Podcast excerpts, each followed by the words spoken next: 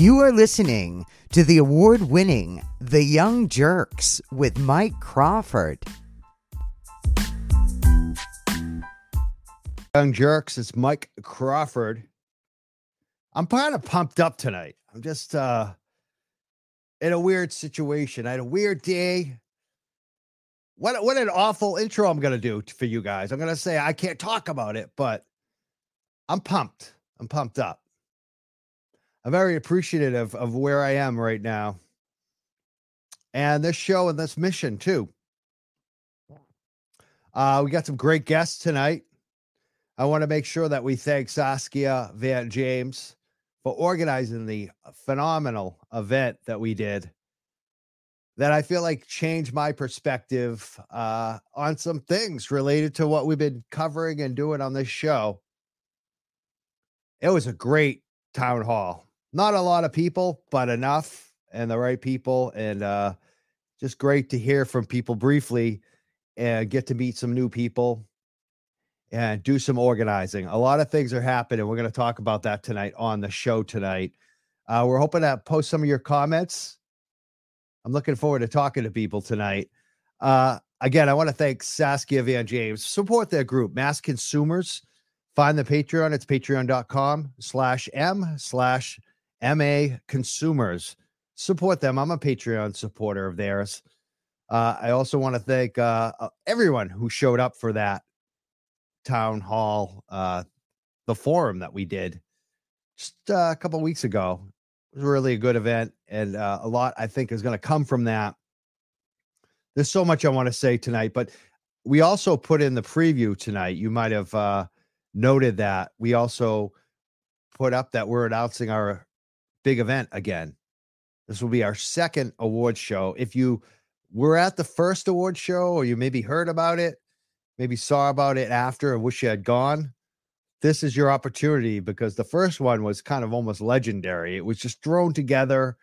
The best people showed up. We had politicians there. We had we had a lot of important, influential, awesome people, both from the cannabis uh, you know, scene, the cannabis industry, the cannabis activism, and a lot of uh, politicians as well at the first one.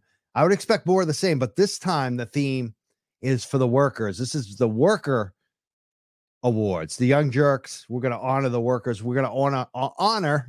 Let me speak right. Honor Lorna McMurray. We're going to honor a bunch of workers. Uh, I, will give you some news that we haven't even dropped yet. We're we are definitely looking for sponsors, the right sponsors for it.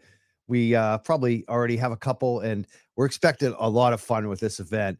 But a couple of things I'll leak tonight that haven't been announced. Uh, I can tell you where the location is. It's going to be at Davis Square. It's a great uh, spot. It's a theater in Davis Square uh, that we have booked. Um, oh my God, I'm I'm forgetting the name of it right now. It used to be called something else, so that's why I'm like, it's funny. We'll we'll drop the name tonight too. Uh, uh, I'll just tease you a little bit. But I will say that we all are already one, you know, you can count on us to announce some of the folks that will be there speaking. There's going to be a lot happening around that as we roll out the promotion of it. And, you know, we haven't even sold tickets yet. You're the first to know. We're letting you know that we're doing this event. Number one, it's May 7th, Sunday night, May 7th, Davis Square, Somerville.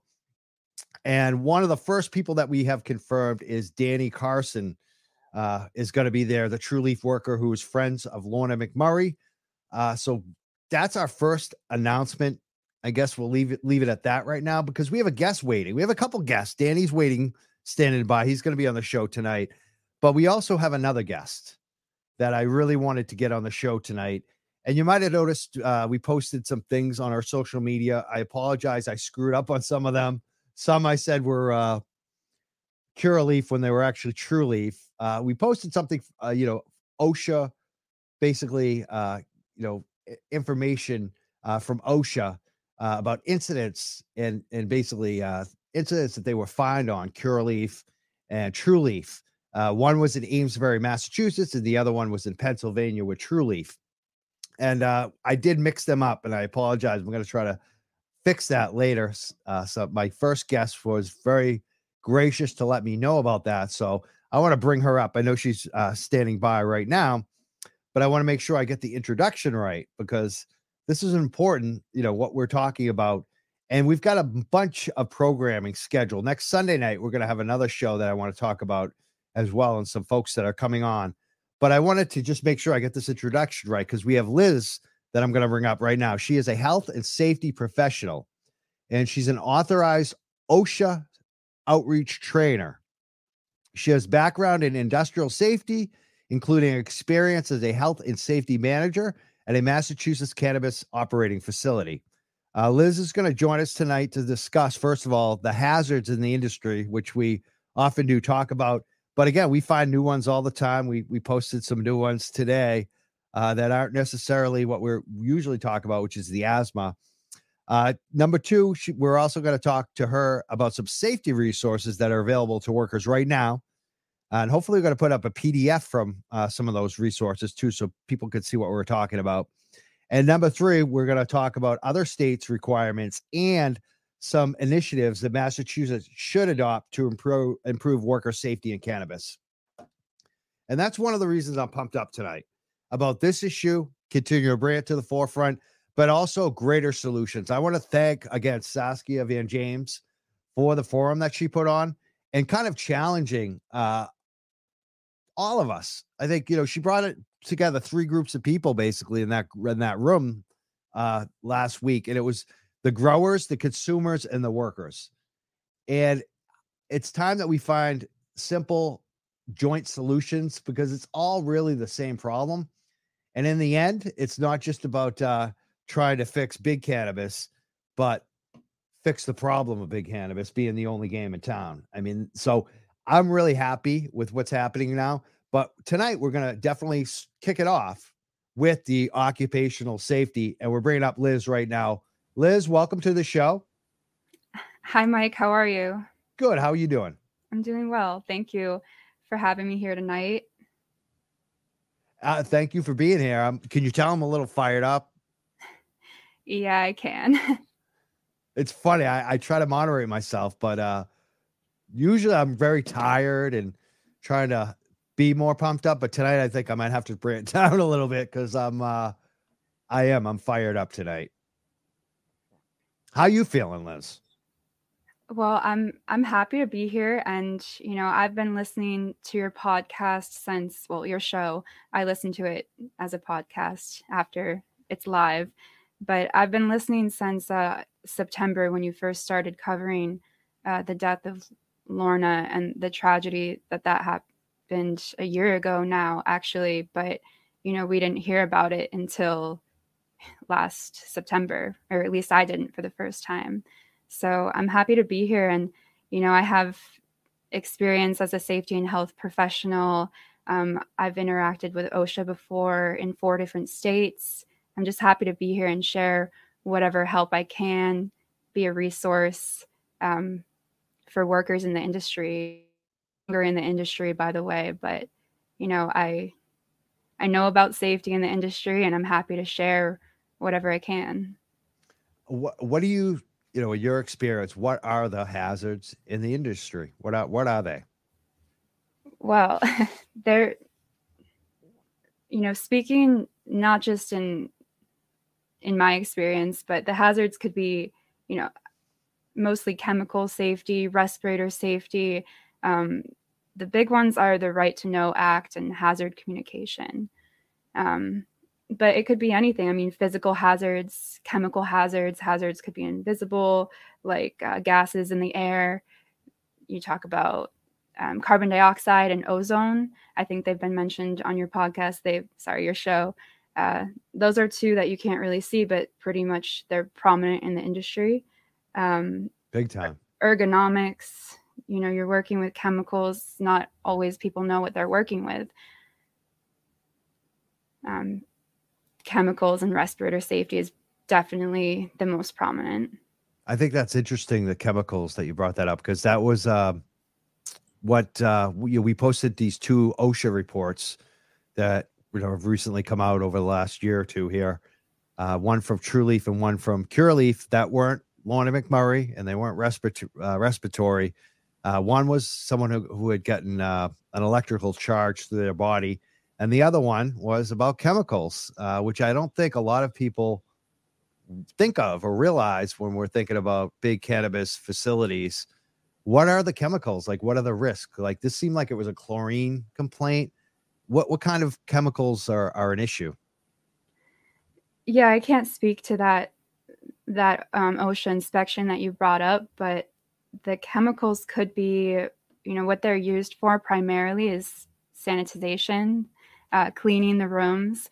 Once a new batch is done, uh, you completely have to clear out the room and scrub the tables down, uh, make sure nothing is left. And those chemicals could be harsh cleaning agents. Um, they could be, you know, really concentrated chemicals where the right PPE is required. And the person making those PPE selections, uh, whether it's gloves or goggles, whatever it might be, respirators, uh, that person really needs to be qualified and know what the hazards are of that chemical. And how you find that information is you look at the SDS, the safety data sheet of the chemical. And every uh, material that's brought into an operating facility must have an SDS.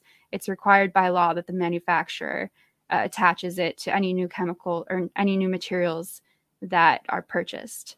And then those SDSs or safety data sheets have to be available to employees, um, available either printed out uh, in their language that they speak, English, or if English is not their primary language, and they need to be communicated to employees. And that should be done really on day one. Um, they have to be trained before they could be exposed to that chemical. Do you think that's happening? Well, I don't know. I haven't been in the industry in a year, but it sounds like based on, you know, listening to your show for the past few months and the employees that have been coming on and sharing stories and talking about it, it sounds like more training is needed and more attention needs to be given to it. And wh- what about the uh, respiratory? Because we hear that a lot. Um, what do you think that's from? Do you have any idea? Like, is it? Do you think it's mold or the particle count, lack of ventilation, um, allergy is another one that people say. Like, what what do you think it is? Do you have any like insight on what it could be, or any, you know, w- where we should be looking for that info? Well, I would start with the safety data sheet always. A safety data sheet has 16 different sections. And the reliable thing about a safety data sheet is that you can look at it in any language and it should have the same format. And it should it's called the globally harmonized system ghs uh, it should be available and to be understood no matter where you are in the world. Um, so look at the safety data sheet and that will tell you what the respiratory hazards could be of a chemical. Um, respiratory hazards could be from airborne particulate or it could be from vapors. So, when selecting respirators, it's really important to have a qualified person uh, making that decision. Respirators could be in the form of a half face mask where it covers half of your face and it's a tight fitting mask. It could be a full face mask. Those two things offer different protection levels you have something called an air purification or an air protection uh, factor. And if you're wearing a different respirator, it's going to protect you in different ways. So a full face might offer more t- protection than a half face respirator. Um, and just like a dust mask, that only offers particulate uh, protection. So if you're working with chemicals, you have a, a vapor hazard in the air. You have to know what type of respirator to wear. And that usually comes from a safety manager making those decisions, or at the very least, someone who is qualified to make that decision, meaning they've had OSHA training or something like that, a supervisor that knows the hazards of their area. And there's also, you know, different respirators like a powered air purifying respirator. Uh, this is one that is attached to a battery and it covers your entire face with a hood. And it's a lot more comfortable to wear because, you know, there's there's limitations of respirators. Uh, you know, you have, if it's a tight fitting respirator, you can't have any facial hair.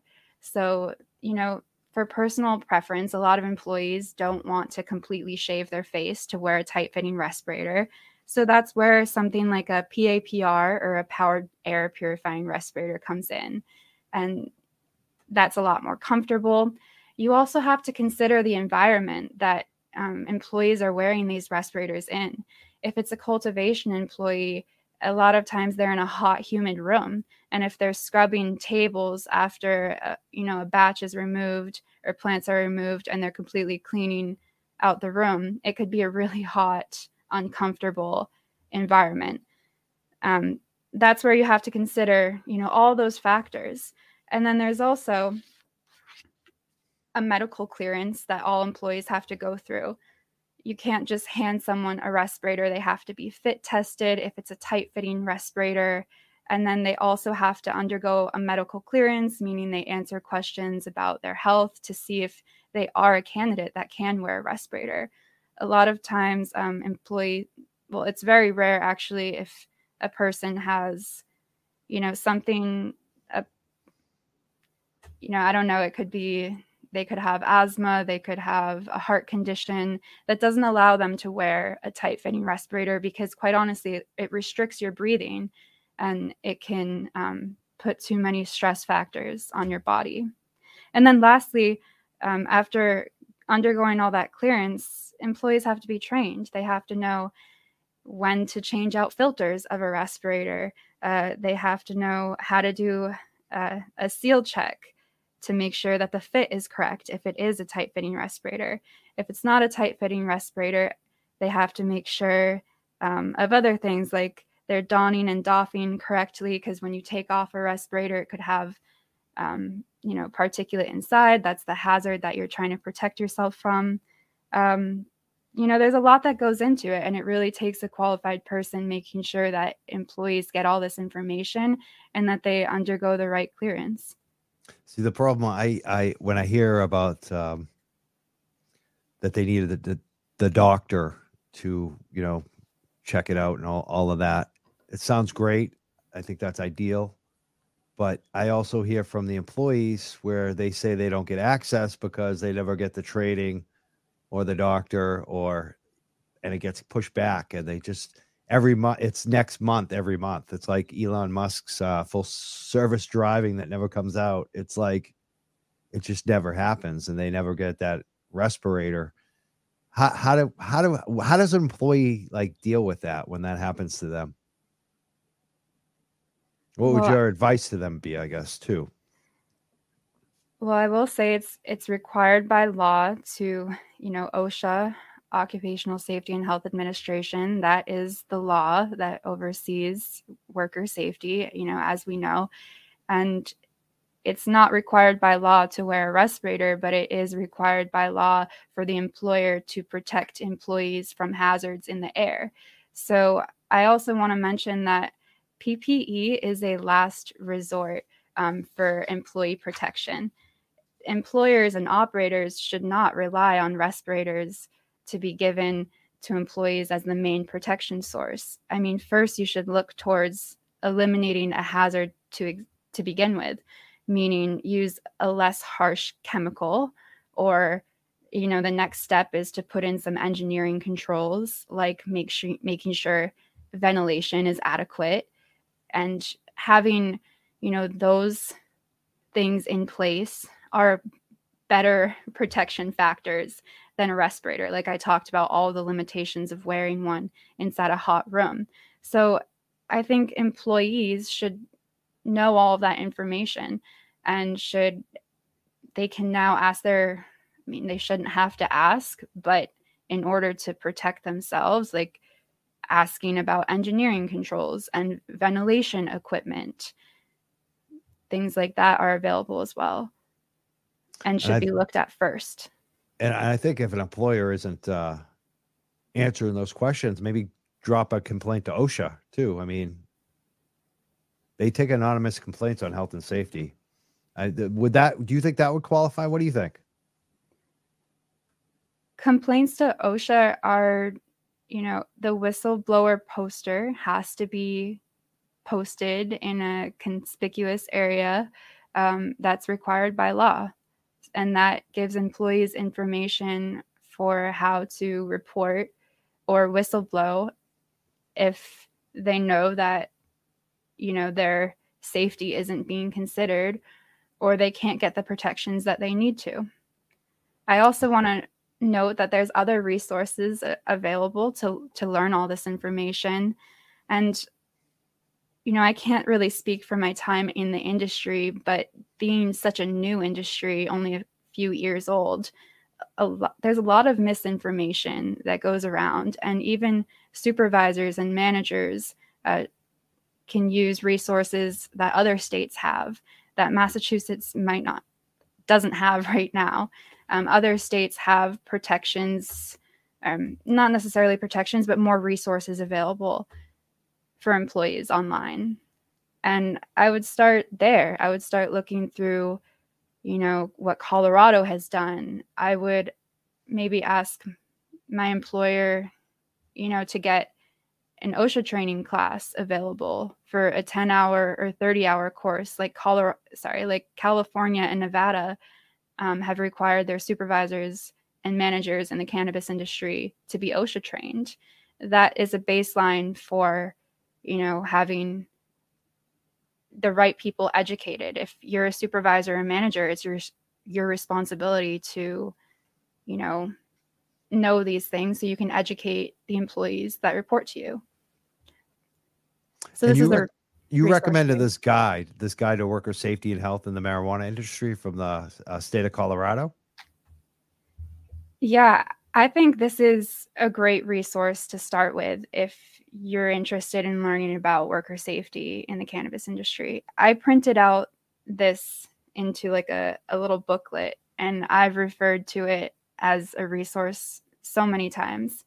So you asked me about the hazards in the industry and this goes through every single hazard from carbon dioxide, pesticides, disinfectants, uh, corrosive chemicals, compressed gas, ergonomics. It basically goes through list by list and tells you what the federal standards are, uh, what the state standards are, at least for Colorado, best practices, and you know you know what to do what to have in your program. Massachusetts should definitely check it out. Yeah i think I, we yeah i think we should start looking at all the models for all of this stuff you know i think maine's model for certain things but for health and safety this seems like a natural colorado has this guide i don't know why people aren't talking about this a lot more there's a lot to learn from it. Um, it's a great place to start. And I'd like to see the CCC develop more resources for workers online. I mean, I've listened to January's uh, CCC meeting, and their director, Shawn Collins, talked about, you know, the limitations between, you know, OSHA being a federal regulator, you know, what the CCC is equipped to do and not do. Um, there are states that have state run OSHA programs, like the West Coast, uh, California, Nevada, Oregon, and I think Washington all have state run OSHA programs. Massachusetts only has an OSHA program for public workers or state workers, not for private industry. But mm. Colorado, similarly, does not have a state run OSHA program. This was put together by their Department of Public Health. So I, I think Massachusetts could, you know, incorporate something very similar or just, you know, take this as well. 78 pages of like doc. I mean, we just went through it. You could see all the annotations, they cover all the topics. If you're a cannabis control commissioner listening to the show, you should be checking this out. Um, and sometimes they do. It seemed like they were listening uh, during that period of time.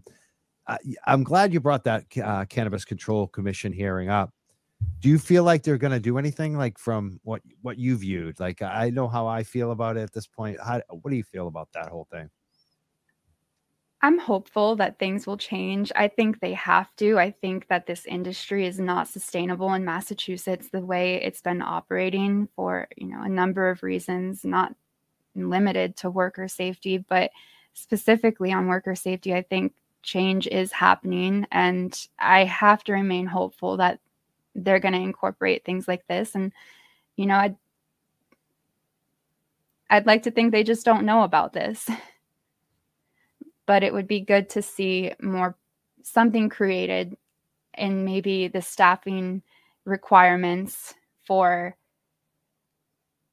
you know there's so many requirements that go into a business licensing application and worker safety is basically not mentioned in it and you know something like just establishing a worker health and safety program having requirements for having a safety and health plan, having, you know, even these these especially these large multi-state operators I think the CCC should require that they have to have in their staffing plan not just a compliance position, but someone who's trained and qualified um, to be in a safety position. I love that. That can be something they add to their, you know, business application now. I love that, and that's what I'm looking for too. Uh, um, you know what? When I said I was pumped up earlier, I, like, and I say I always have a mission, but beyond that, even a mission, I feel like Saskia gave us like a roadmap for a lot of this stuff right now, and and really like a wake up call. Like, we can ask the Cannabis Control Commission to do things, and they may or may not, but we can also ask their bosses. And ultimately, we need to figure out what we want in bills and start pushing bills and hitting up the attorney general and the governor and and just going to the entire state like full frontal. And i want to know what we should have in the bill and that's a perfect example of something to ask for that would help which is to just band-aid msos if you're over a certain size if you have an over a certain amount of um, i don't know shelf space or dollar sales we'll do it on sales uh, you know you have to have someone who's a dedicated health and safety professional in that place running and, and covering it just like they do with compliance that, that makes so much sense thank you for that liz that's like that's what we need we need think, we yeah. go ahead liz I think also having a safety and health plan, like part one of this guide is just establishing a safety and health program. I mean, you can you can use it yep. word for word. I mean, the CCC should also require in their business application to write out a safety and health plan for you know all businesses. That means having management commitment is important. You know i agree. I think there should be a safety position for you know especially these large multi-state operators. It should be a requirement but that doesn't necessarily solve the problem because it really takes commitment from leadership to make sure that you know they're going to follow the OSHA regulations. It's written into the CCC regulations that you know all OSHA regulations must be followed, but that you know based on what I've heard on your show that hasn't really been happening. So having a health and safety program making that a requirement as well. You know, and that includes like I said, management commitment, worker participation, having a hazard identification program, a way to assess hazards, um, a way to select the correct PPE, and then also requiring training, having a training program, what that includes. Um, and that should definitely include hazard communication, because that's the Right to Know Act, and PPE and emergency response procedures. Those are probably the top three. I love it. This is this is uh, dynamite. Like this is exactly what we need. Um, I want to thank you for coming on and sharing all of this information. We're starting to get some comments. Lou, uh, Louis Rinaldi, who uh, he's a guest on a lot of shows too. He's a really strong advocate in Connecticut. I think he's up for an award too at the uh, New England Cannabis Convention. The uh, poll that they do, he's up for Cannabis Ag- uh, Activist of the Year in Connecticut, I believe, which is well deserved. He writes, I appreciate you doing this tonight. Thank you, Lou. Um, I want to ask you, you because you know there are you know these safety resources that we're talking about tonight. Um, what are like are there other states doing things like this that you're talking about? Like, has this been mandated in other states that they? I mean, obviously, Colorado did do a guide, which which we want to see in Massachusetts. These other things that you're talking about have, have it has it been done in uh, other states? So, Nevada is another state that requires their supervisors and managers to have an OSHA training course. I don't remember if it's either a 10 hour class or a 30 hour class, but they do require their supervisors and managers to have that training. And that training is, you know, a lot of what I've talked about tonight. And it's, it's a training for the general industry. So hazards that would take place in general industry manufacturing environments. Nevada required that. And I think Massachusetts should follow suit. Um, Oregon also has some really good online resources available to everyone. Even if you're not in that state, it's really good to familiarize yourself with them and educate yourself with those free resources. Um, those are the states I know that have taken steps but I think there's a lot more that Massachusetts can do. And Thank it's you. not reinventing okay. the wheel. It's not reinventing the wheel. Thank you so much. We have Liz here. Uh, she's an occupational uh, safety, health and safety expert in Massachusetts in the cannabis field. She's worked in the field, so uh, presenting solutions. You can tell, like uh, we had a comment just now come in uh, from Caleb, and I mean, you could tell by the conversation. He says, Never thought I'd be fascinated by a conversation about respirators. Great stuff. Like, Liz, you like totally blew it away on respirators. I've never heard a like you, you really do know what you're talking about. Well, I've been doing this for seven years, you know, studying it for 10 years. I'm so passionate about worker health and safety. I was really excited to get into the cannabis industry and use my skills in an industry that you know excites me. So yeah i've been been working on this and implementing respirator requirements was one of the first things i noticed that this industry needs the most. Uh, you also talked about lorna mcmurray earlier. You mentioned her and how you kind of started listening to the show. Um, did you also tell me? I think you're like the second guest, maybe in a row, or maybe two out of three of the guests that said you're the same age that Lorna was when she passed away, around the same age. Is that right? At the time she passed, I believe. Yeah, she was 27. I correct me if I'm wrong. No, she was. She was I was at the time. Yeah, and that's you know that was 30 miles away, give or take. I mean, Massachusetts is a small state, so that was too close to home and you know in a different situation it just could have been.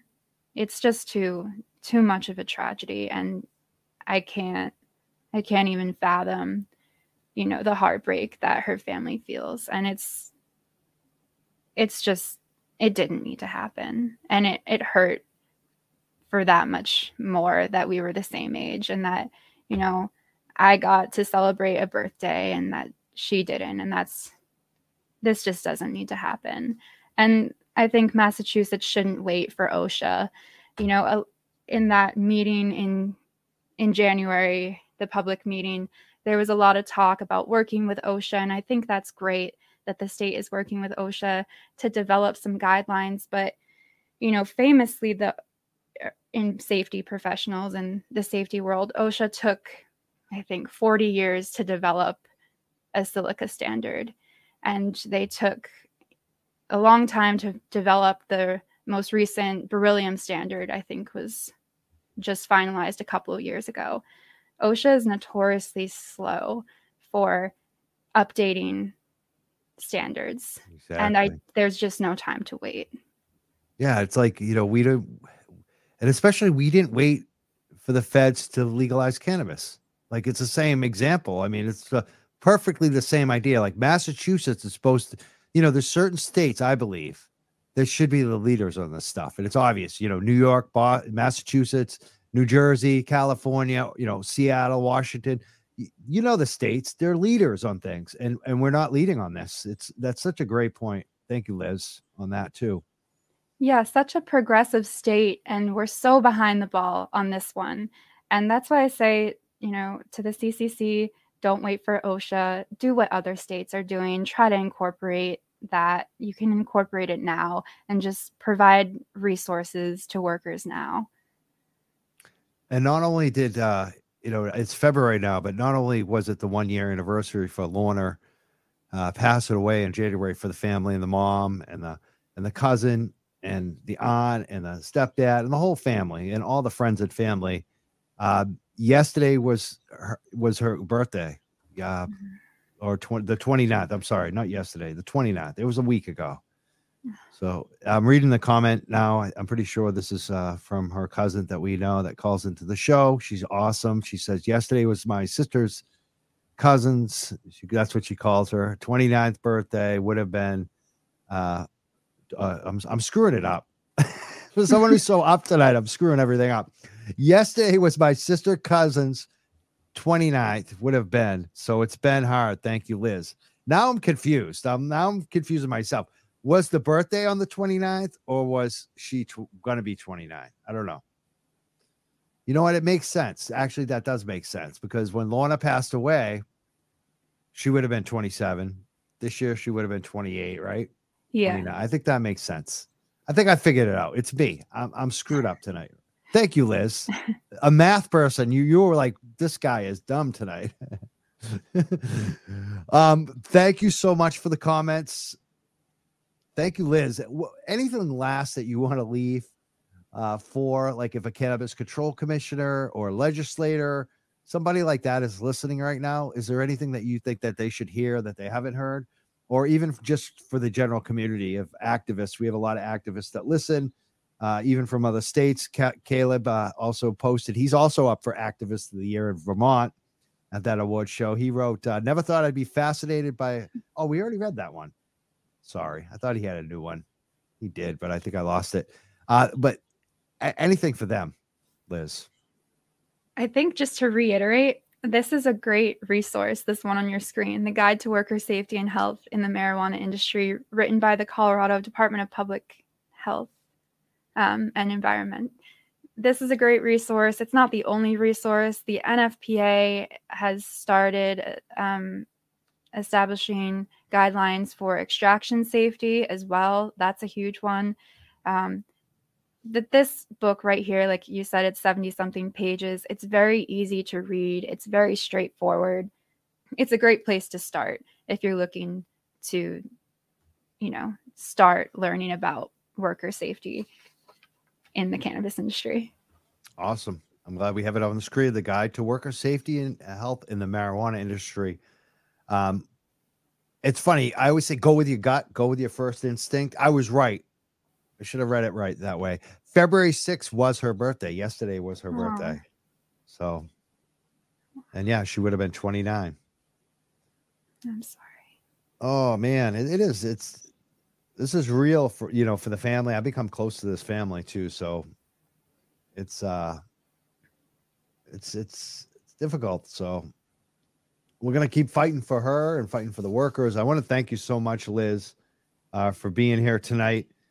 I know that we we did talk about uh, how to, you know, what Mass should do to adopt and improve worker safety in cannabis. I think we got all, everything on our list. I think we nailed it all, did we? I think so. Yeah. I mean, I, I screwed things up, but we got we like you are awesome, and that's what that's what the show is is the guest being awesome. We only bring awesome guests on. So, Liz, I want to thank you because this is your first time being on the show. Um, I know sometimes it's nerve wracking being on these shows for folks.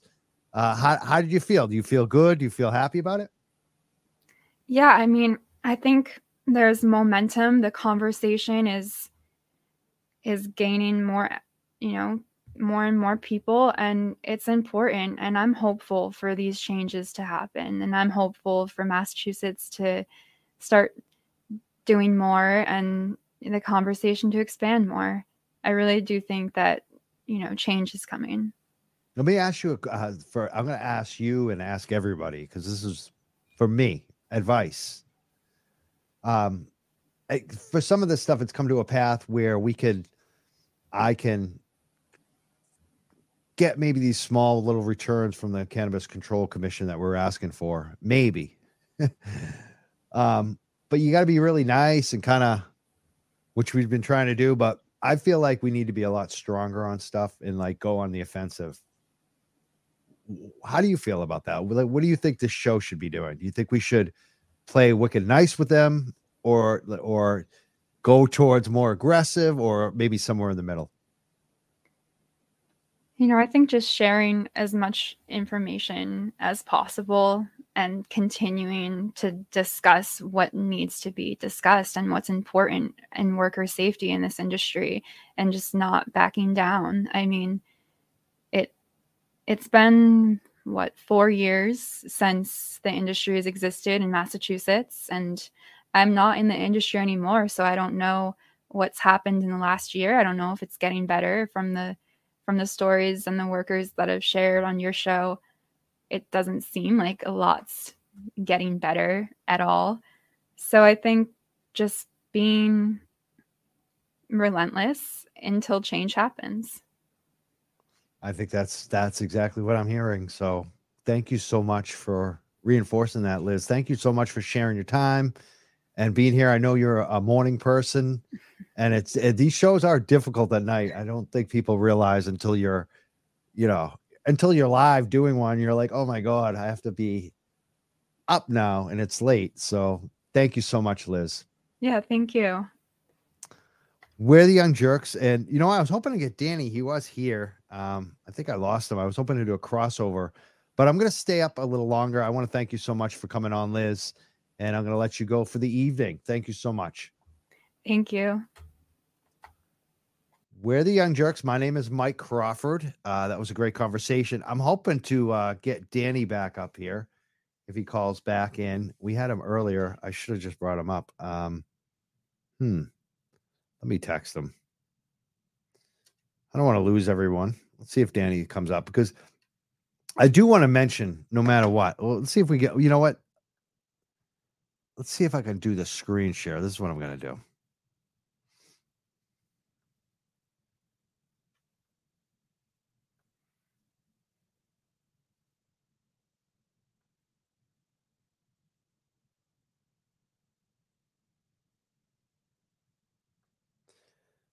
All right, here we go. There's a meeting happening this Friday at 7 p.m since that meeting with Saskia uh, Vann-James and the Mass Recreational Consumer Council, the forum they put together, uh, Danny has created a new uh, Facebook group and he has an event coming up this Friday night at 7 p.m. Mass Cannabis Workers Union meeting one. You can definitely join the group and uh, you know join the event uh, this Friday night. I'm hoping to get Danny. I think I had a miscommunication on what time I was actually bringing him up tonight, but uh, hoping to talk to him about what's going on too. But even if he doesn't come up, I mean, I think that people should just go to this and, and sign up for it, please, and join this because I think there's going to be a lot more happening and organizing happening in that group. And and just a good community already has started up. He just started this group, and there's a lot of people who seem like they're very interested in helping. So join the community. It's on Facebook. I also want to talk about some of the things that just been on my mind lately that I maybe haven't talked about enough in the cannabis industry. And just what one of the things is looking at Maine, where I go, where I risk, you know, the law by being an outlaw and going up to Maine and bringing bringing stuff back. I'm admitting to to possible crime. Did I do that? Do people do that? I think they do. Um, and it just, you know, why is Maine so much better than Massachusetts? And I, it seems to come down just to the caregiver law. And talking to Saskia and a lot of the other folks last week and over the last few weeks, the growers, the consumers, and the workers in this industry, it seems like we do have a great need to create something different, create something that's not large cannabis as the only option for employment, something that people can actually own and it doesn't take three to five years to open. And that's what they did in Maine. They have 3,000 caregivers up there. Everyone that is a caregiver can sell to customers, patients, or dispensaries. And you're basically, it takes 30 days to open. The licensing process is literally 30 days. Massachusetts, people are waiting three to five years to be able to serve a patient. And then they want to call something social equity to fix this, this problem. It's not enough. We need to do a lot more. And I think that includes things like allowing people to sell directly what they grow, uh, whether it's the small scale six to 12 plants at home, or if you want to go, you know, a step up and have licenses for caregivers and allow them to do it. But it's got to be similar to a Maine model where we're licensing everybody. 30 days, you can be in business. That's what we need in this industry. And I think that's what I want to talk about a lot more. So hopefully, Sunday night, we're planning to have a forum with some caregivers for Maine to find out why it's so much better in Maine, why the prices are better, but even more than that, why the selection is better, why the business is better, why the fact that you can actually see your grower in Maine and do commercial transactions with them. And it's a legal transaction. Why can't we do that in Massachusetts? Why are we keeping our local growers illegal? Make them legal. Legalize everybody. It's about time, Massachusetts. And there's going to be desperate times. There are desperate times coming up in this industry. We're seeing it. And the MSOs, they're not going to want this, but the people can force this. And anyone talking about social equity that isn't talking about licensing thousands of caregivers in 30 days or less, like Maine does, is full of shit. And I'm going to start calling that out too, because I'm just tired of uh, pretending social equity, just using the word social equity, social equity fund. That's the new one. And I'm not even against the fund. I supported the fund. I like the idea of the fund. I, I, I think it's going to help some people. But I think that when you limit the discussion to the social equity fund. It's not the be all end all. It's allowing government and a bureaucracy to decide who are the winners or losers. It looks like, which we saw, happen in Boston and another situation in the artist community, which didn't turn out so well for one business at least. Eh, so we need more than that. We need to basically do what Maine has done and allow everyone that wants to be in business to be allowed to be in business 30 days. It's not that there's no regulation. You still have to follow the regulations. You still have to follow the rules. You still have to apply. You still have to jump through some hoops, but they don't wring you out for three to five years while you're trying to open. It's three, it's 30 days. And I'm sure that sometimes it's a little longer than 30 days, but from what I hear, the average is 30 days, sometimes even less. We can change this. We just have to be on it and we have to start like not just uh, settling for a social equity fund. It's like I said this on Facebook a social equity fund. The whole idea of social equity at this point is like a band aid after, you know, offering someone a band aid after they got shot 50 times. Like we need way more than a band aid at this point. And I know that even the idea of this at this point would, is going to cause problems with people's businesses because they've they expected to sell a certain amount of marijuana at a certain price and that's already not happening. And if you license all these other folks that i want to license but you know what? It's not about that. It's about allowing everyone to have a fear, go at it which hasn't happened. And it's about if you want to do social equity let's do social equity. Let's let everyone black and brown people open. You know, I know people who are black and brown who have money who still haven't been able to open, and they've spent millions of dollars trying to get to this point. And some of them are like at the final final finish line, and they're still being held up for stupid shit. So this has got to end. Uh, and the way that we end it is, I'm convinced, is allow everyone to get in the market immediately. Word up, just like they do in Maine, and do it the same thing for adult use. Like, you know, in Maine, their medical is awesome. Their adult use is like Massachusetts. It kind of sucks. So I'm talking about doing the Maine caregiver medical model for the entire state of Massachusetts. For the medical side, the medical side in Massachusetts, no one is opening anymore. It's not worth it. It's a dying thing.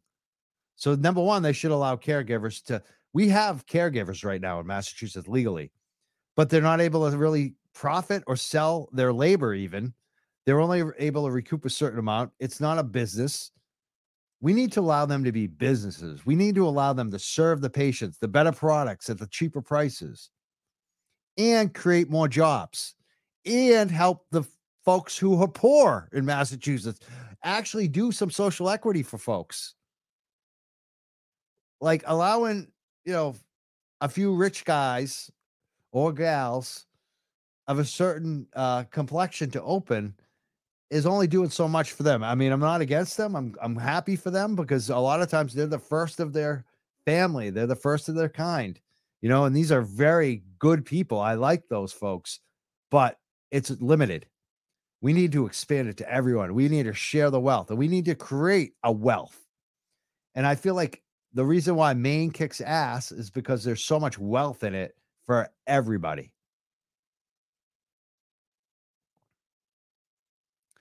I'm going to read some more comments. Absolutely did not need to happen. Word up, round of applause. And I believe just earlier Mike posted about someone being electrocuted. I agree fully. It's time to get way out in front of this before we have another tragedy. Yeah, we posted some more OSHA complaints today.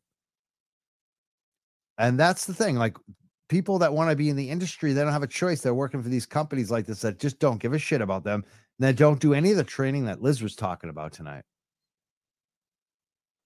We had this other comment. I think I might have posted it earlier. I'll post it again, anyways. Things are going to change. It's the only constant in life aside from taxes. That came from a Facebook user.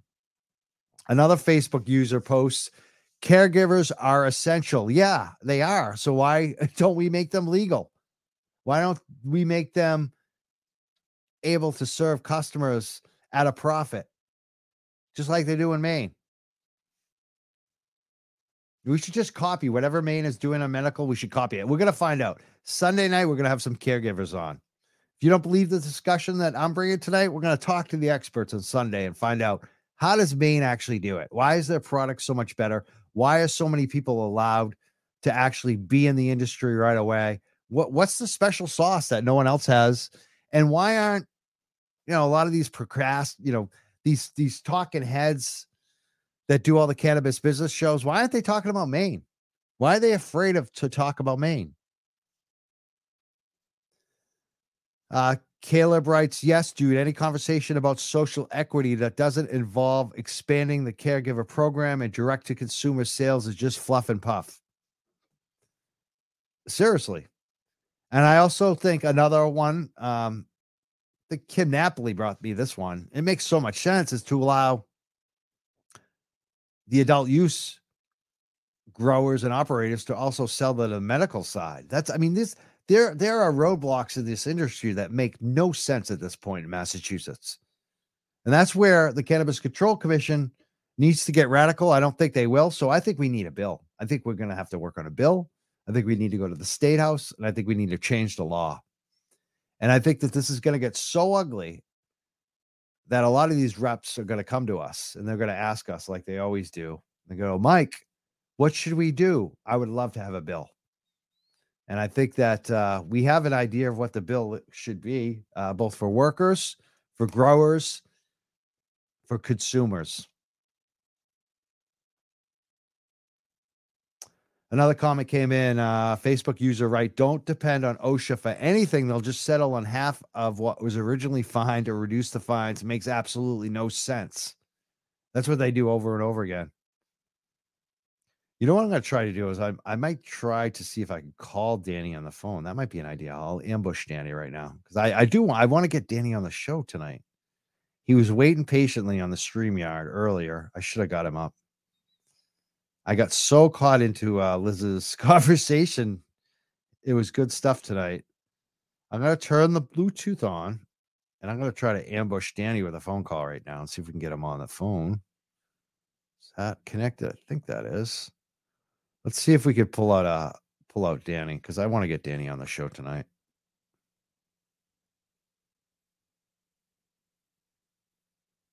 Hopefully I don't interrupt anything.